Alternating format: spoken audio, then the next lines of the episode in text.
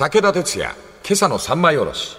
おはようございます。武田哲也です。おはようございます。水谷香奈です。まな板の上、お笑い三国志が載っております。先週に続きまして、今週もクレイジー、ドリフターズ、コント55号取り上げておりますが、メインはどこまでもドリフターズでございます。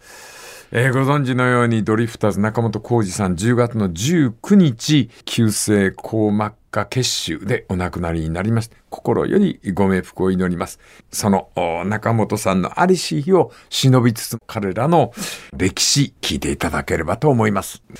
まずはクレイジーが戦後の日本笑いをもたらしまして、続いたのがドリフでありまして、その後コント55号が出てくるわけで、1965年のことでありますが、コーラスグループのドリフターズを真似てできた桜井ドリフターズ、そこのベースマンの怒りや長一がリーダーということになりまして、ドラムス担当の加藤、この人にギャグをやらせて、ドリフターズが鍋プロ入り、クレイジーの弟分を目指すという。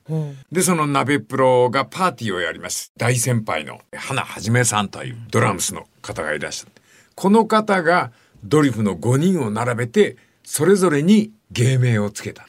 怒りや超一という名前に関しまして、花さんが超一の地で止まるからダメなん。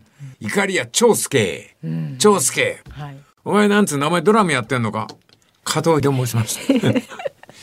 加藤ちゃんぺってやったんでしょうね。ああ、自分のことお前加藤ちゃんって言うのか。じゃったら、加藤ちゃんじゃなくて加藤茶。んで、お前は高木って言うと、はいじゃあお前は高木ブーで行け。お前は、あ中本と申します。お前は工事で行け。字を変えちゃう、工事の。から、新井さんに向かっては、注ぐという字がいいんで、一文字、新井中。注ぐという字がいいんだ。うん。なんでいいかっていうと、えドリフターズ全員、水関係なんですよ。え。うっそ。怒り屋さんでしょ。船でしょ。はい。加藤茶でしょ。じゃあ、で、水好きの豚でしょ。お、水道工事の工事がいて、お茶を注ぐの中。すごい知らなかった。これは花さんが、もともと芸能は水商売。いっそ全員水にまつわる名前がいいということで。だ。その、名付けのキャッチーさがすごいですよねぱ。センスいいよね。で、鍋プロが持ってきた一番最初の話が先週の月曜日の話。1966年6月のビートルズ公演のトップバッターだ。はい。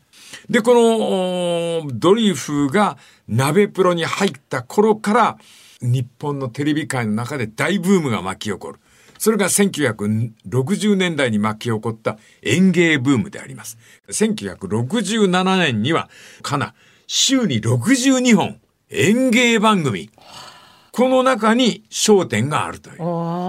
現在もこれつ続いておりますね。はい。さあ、こっからです。すさまじいライバルがドリフの前に立ちはだかります。これはもう忘れないね。1966年10月、ドリフの強敵が現れた。はい。なんというグループか。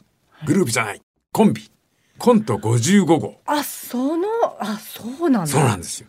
大正テレビ寄せに出演したコンビなんでありますね。大正テレビ寄せお昼にやっている演芸番組なんてありますが、大体落語漫才の人が多い。そこにコント55号が出た。ここで日本中びっくりするんです。それは何かというと、その二人、コント55号の二人がはみ出すんです。舞台を走り回るもんですから、はい。キャメラが追い切れないんですよ。はい。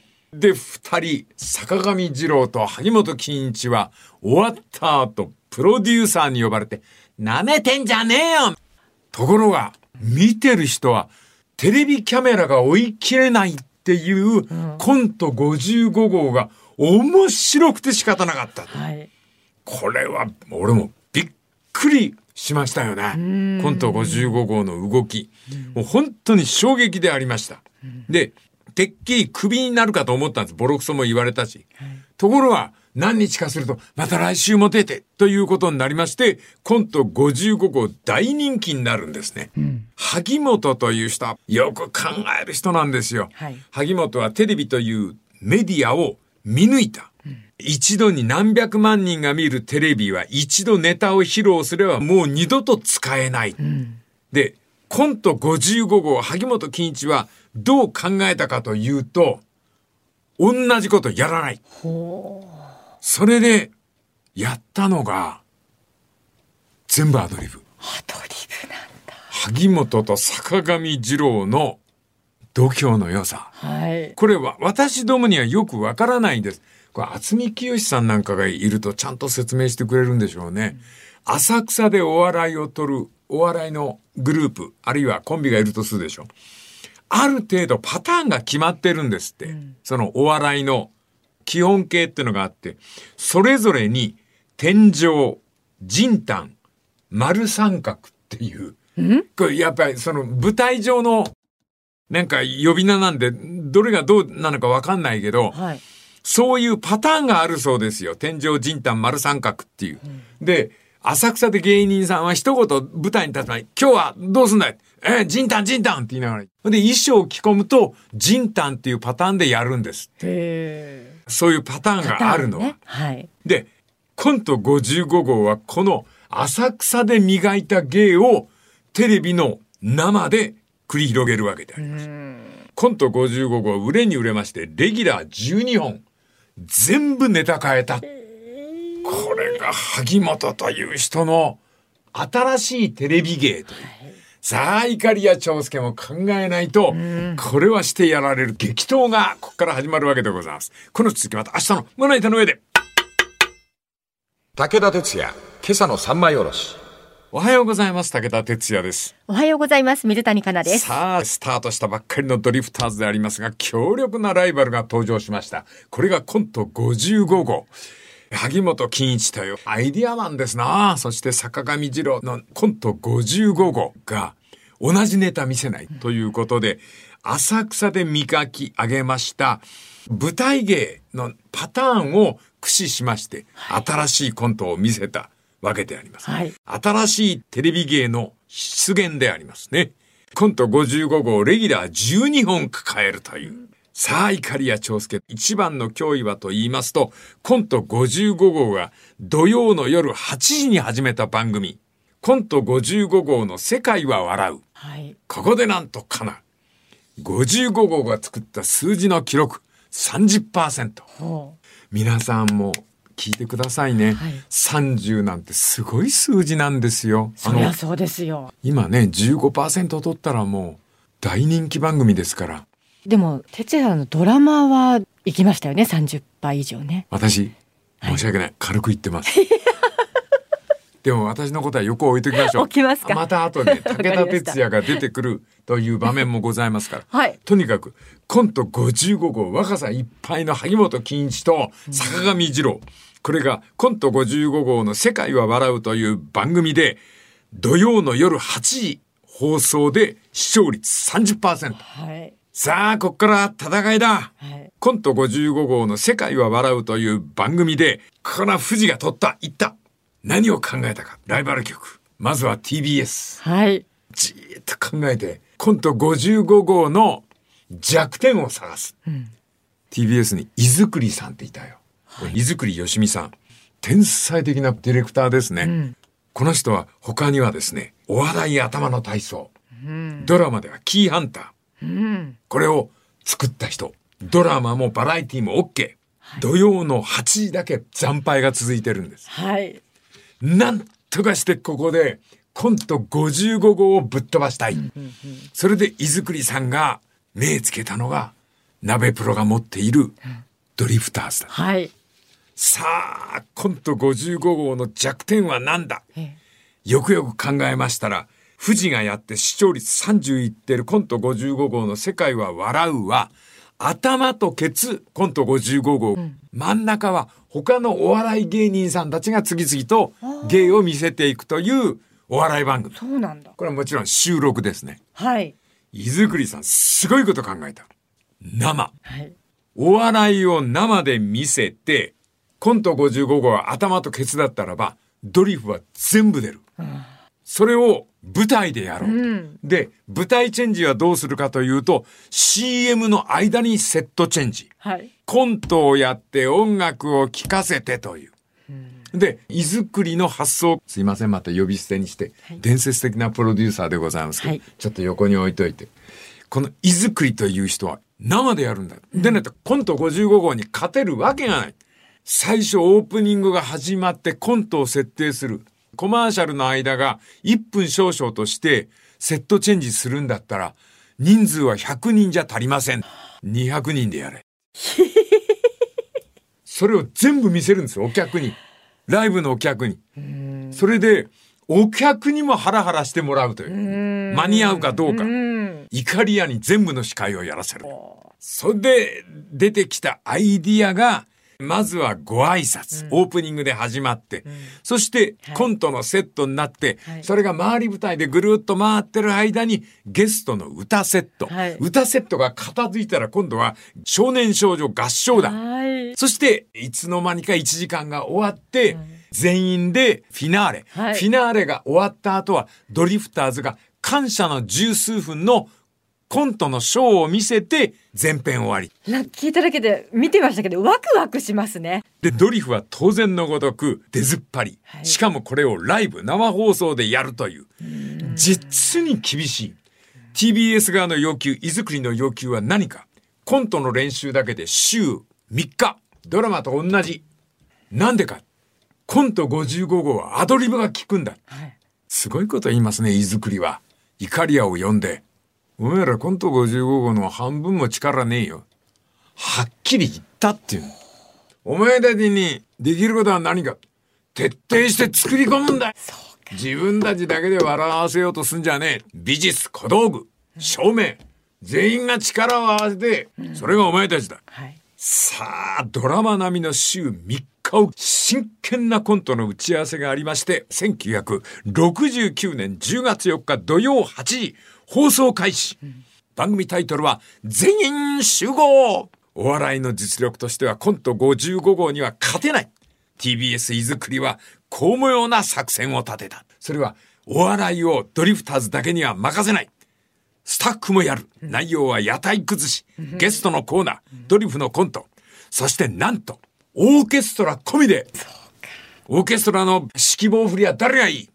伊勢栗は考えた。二三流じゃダメなんだ。あ、はい。日本の死者で有名なやつあげろ。前泉敏郎とか、はい小沢誠二とか、はいその中でやりそうなやつが一人だけいるっていう。なん、なんてやつだ？山本直澄。おお、そうだ。ああ、ああ連れてこい、連れてこい。大きいことはいいことだって歌ってるやつだろ。あいつは面白い。山本直澄が指揮ですよ、フルバンド。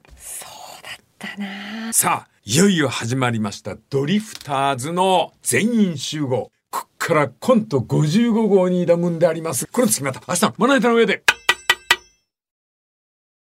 武田鉄矢、今朝の三枚おろし。おはようございます。武田哲也です。おはようございます。水谷香奈です。ドリフの全員集合がスタートしたという話をしております。かなも俺の話を聞いてて目に浮かんでくるだろう。だってもう楽しみに毎週見てましたもああ、やっぱりな、はドリフターズは国民の記憶ですというのは、なるほどですね。はいちょっと名前だけ挙げておきますね。TBS でドリフを採用したのは、井作りというプロデューサーでございます。これ、皆さん裏方さんなんですが、やっぱね、歴史上に残る人なんですよ。はい日テレには井原さん、はいそしてフジテレビが、まだ若いんですが、この後のしてきます。横澤さん。ん。はい。テレ朝にはスメラギさんという方がおられまして、それぞれにバラエティを担当なさって、もうそれは本当に真剣勝負であります。まあそれにつけましても、伊豆栗さんの存在は実に巨大でしてね、その巧妙な作戦を立てる。美術と力を合わせて屋台崩しを見せる。それから、フルバンドが入ってる音楽コーナーは、山本直澄、一流の指揮者を、はいそしてドリフのコントに関しましては、徹底して作り込む。向こうがアドリブだったら、こっちは作り込む。ネタを練りに練るわけですな。学校コント。目に浮かぶだろう。はいそれから、母ちゃんコント。長屋コント。はい。次から次へとアイディアを注ぎ込む。30%のコント55号にはなかなか勝てない。しかし、なんと初回から始まって15%まで数字は上った。はい。伊豆栗さんがイカリアを呼ぶ。イカリアちょっと来い。トークコーナーを作ろう。有名人を呼んできて、はい。イカリア長介とトークをやらせるという。見たことあるだろう。はい。すぐに中止。あのね、そうなんですよ。覚えてるんだ。なんか面白くなかっなた。すごいな。盛り上がってなかった感じが。イカリアさんって、すんごいいい人らしくて、上がっちゃうんだって。でゲストより上がってるんで、い ずくりさんが、バカ野郎ゲストより上がってどうすんだ中止。はい。それでもうギャグで押していくわけでありますな。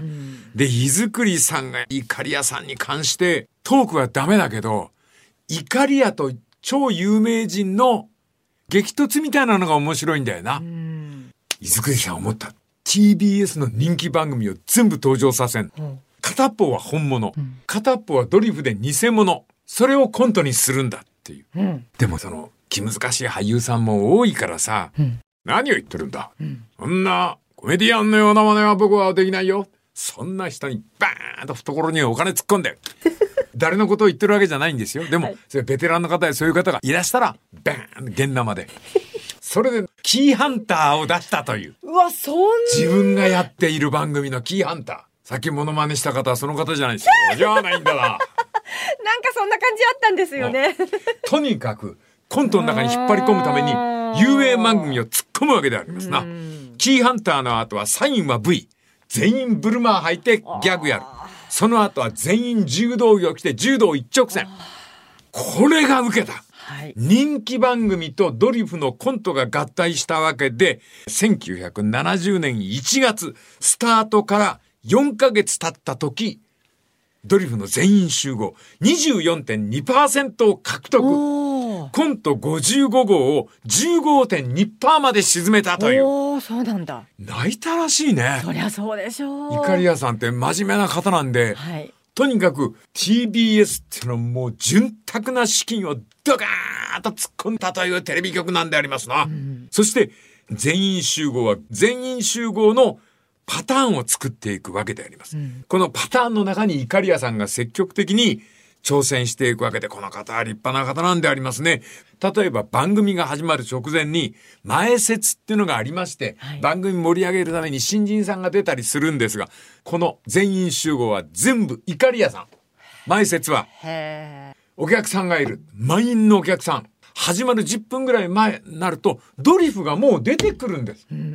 で、真ん中にいるイカリア長介が、わーしってやるわけです。はい。わーしコールリスポンス。お客がわーしイカリア怒ります。そんな声じゃ本番は始まらないよはい。もっと緊張してだんだんだんだん放送時間が、それでもまだイカリアさん冗談言ってる。お客さんだんだん乗ってきて、もうどれが本番かわかんなくなるんだな。はいイカリアさんがごちゃごちゃ言うから。で、本番の30秒ぐらいになると、あるパターンがあったらしくて、30秒前、AD さんからこっそり合図をもらうと、加藤茶さんが出てきて、長介さん、ブーさんが寝ています。あそれで、何？って言いながらイカリア長介が怒って、メガホンでパカーンと頭を叩いて、ドッカーンとお客さんが笑う。あ。はい。うん。その笑い声にかぶせて、ガキが、ガキが、子供たちが。子供だ、ごめんなさいはい。その大笑いの中で、イカリア長介が会場に向かって絶叫する。8時だよって言うと、ガキが、子供たちが。子供たちが、はい全員集合という。そういう仕組みだったんうんだ。そうすると、543をカウントさせずに、大笑いのうちに始まってる。すごい。会場おそらく1000ぐらいの会場で、それが笑いながら番組に突入するもんで、土曜の夜8時、そのおたけび、8時だよという、この時報代わりの一声が名物となって、番組が伸びていくわけでありますな。はいお客さんも巻き込んでっていうのはすごいですよね。そしてオープニングの儀式が終わる。コマーシャルに入る。そうすると200人のスタッフがうわーっと出てきて、セットチェンジ。はい。コントのセットになるわけでありますな。はいその間出てくる裏方をすべて見せる。コントが終わりますと、コマーシャル、今度はゲストの歌セット。これがドリフらしいんですね。ゲストが歌うときは邪魔しない。これ、イカリアさんの注文だったらしいですね。自分たちもミュージシャンだから、歌の人の邪魔はしないという。はい。こんな風にして、ドリフの流れができてくるわけでございます。この次また、明日のまな板の上で。武田鉄矢、今朝の三枚おろし。おはようございます。武田哲也です。おはようございます。水谷香奈です。昨日も無我夢中で喋っておりましたが、8時だよ全員集合というあの番組が日本を席巻するわけではありますね。でも、イカリアさんという人がお客をそっちに持ってったんですね。あの、つまり、お客も生放送に参加してるもんですから、だからもう全員がうまくいくようにうまくいくように頑張ったという、コントを見て笑い、歌セットでは声援を歌手に送り、その後少年少女合唱団で歌と笑いを共に楽しみ、一番最後は、えんやーこらやの民謡アレンジのやつで番組を締めくくって、加藤茶さんが真ん中に出てきて、歯磨きよって え締めるという。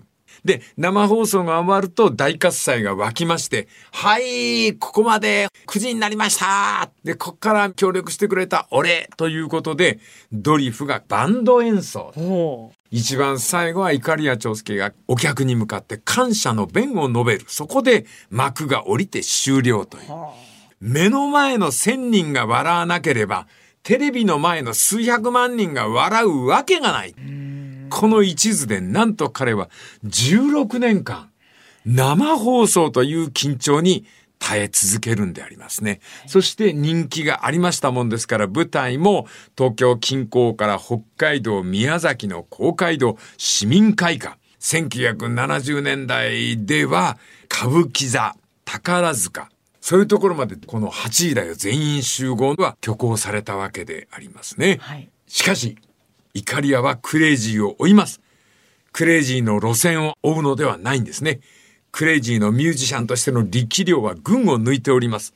彼らはクレイジーほどの腕前がないことをもう重々知っておりますんで、クレイジーとの差をつけるためにドリフのイカリア長介が求めたものはというと、新しいサウンドは必要ない。民謡でいいんだと。それから古い世代もよく知っている軍歌。それの歌詞を変えてカバーでいこう。で、イカリアが採用したのは北海盆歌、軍隊小歌、隣組の歌。いわゆる戦後に捨てられた軍歌もドリフがやり直すんですね。駅のホームで泣いていたとかってのはそうか。そうか、そうか。ずんどこ節とかね。はいうん。そして頑張ったのは会社コント、商店街コント、母ちゃんコント、文庫コント、等々。決して豊かな暮らしの日本人を描かなかったってことですよね。はい。地盤沈下で傾いている家とか、崖下に住んでいる家族とか、はい。それから、あの、もしものコーナーですね。懐かしい。もしも病気の芸者さんがいたらって言うんで、志村さんがお得意で、爬虫類のトカゲみたいに、襖を開けて入ってくる。あの、芸者さんだよね。顔色を白く塗ってね。で、イカリアさんがこう、一杯じゃあお酒をついていただけますか？と。やめてください。やめてくださいっていう。あの、あの、景気の悪い、もしもシリーズね。もしもシリーズ。はい。それから、もっとすごい、あの、お話は、つい笑ってしまうのは、あの、もしも病気の寿司屋さんがいたらっていうさ、あれはもう相当抗議も来たけども、そうなんだ。絶対やめなかったっていう下半身が不自由の寿司屋さんがいてね、はい天井から縄で釣って、自分の状態をその縄に引っ掛けて、威勢だけは昔ながらにいいんだよね。お客さんが入ってくると、はいいらっしゃいって言いながら。だけどあんたお茶一杯出せないんだよね。全部イカリアさんにかけちゃうっていう。今じゃ考えられないネタですよね。今じゃ考えられない。うんでも、それは、俺たちは影に入った日本人の笑いを追求するんだという。さあ、感動的な話がここから始まります。はい。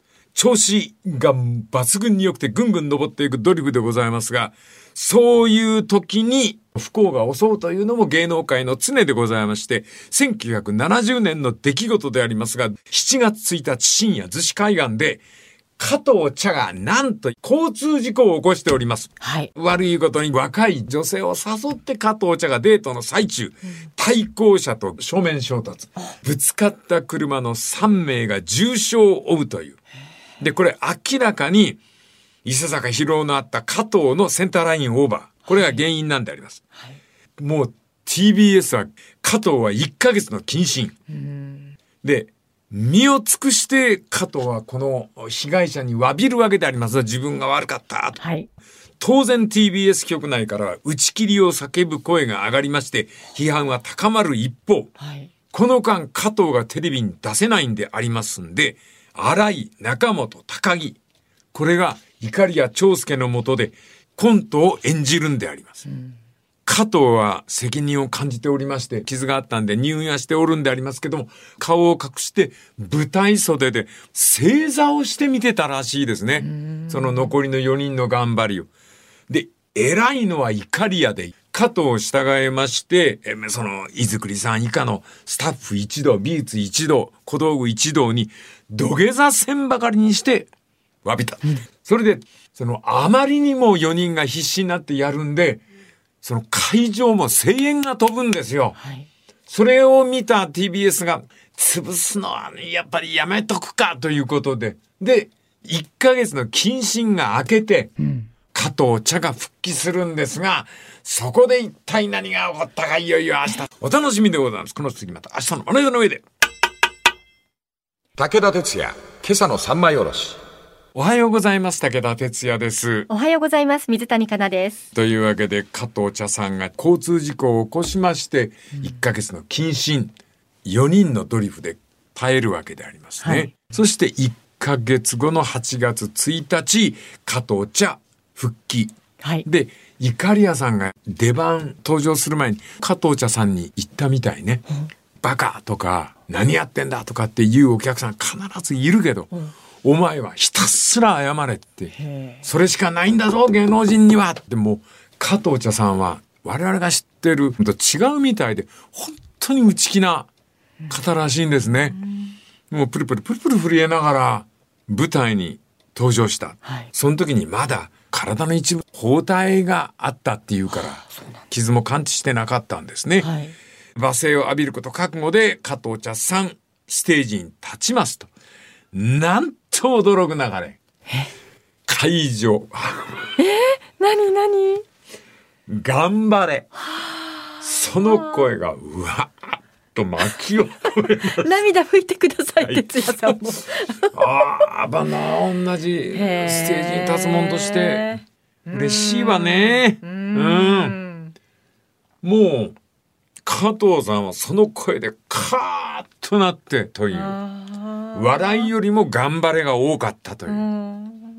ほんで、エンディングで高木のブーさんが声を上げて泣いたとい。泣いうたんだ。うん。へそれで視聴率、驚くながら、40%。この後、加藤茶の復帰を受けまして、8位だよ全員集合。50%の人気番組となったわけでありました。そんな言ったんだ。50だよ、50。へすごいね、彼らの頑張りはね。はい。ところがだかな、はい。視聴率50%のドリフを抜くテレビ番組が2年後に出てくるんです。あ、はい。あなたは覚えているかな？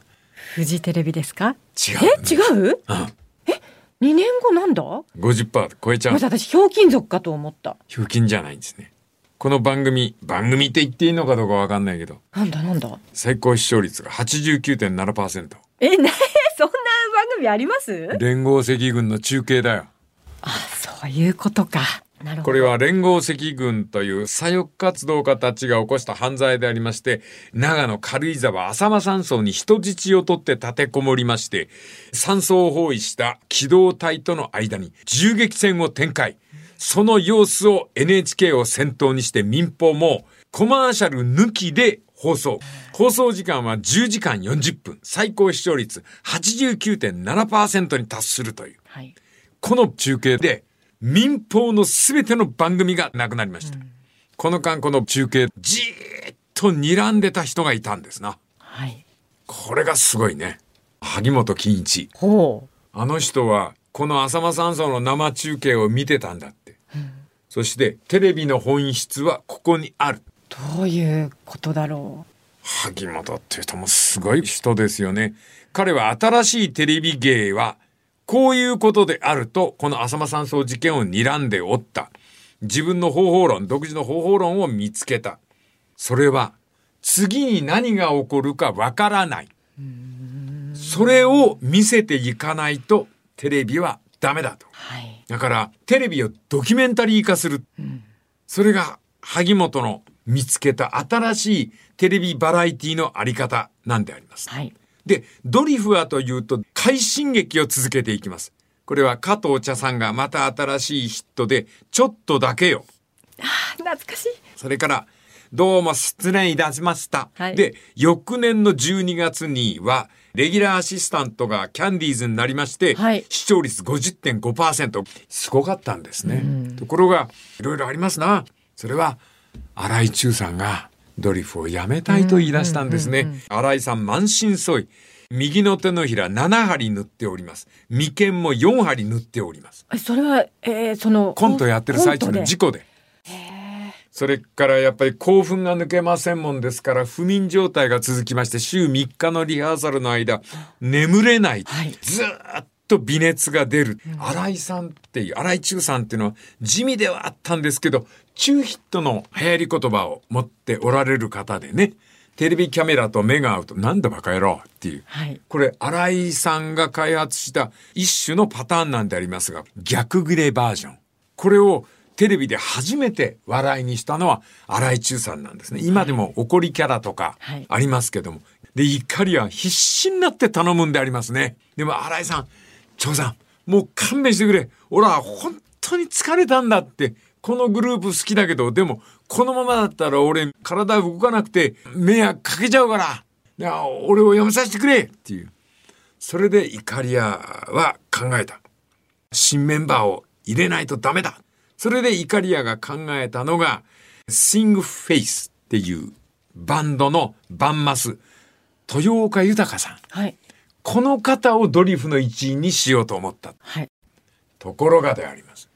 加藤茶が乗らないんです。うんうんもうみんなある程度の年齢になっている。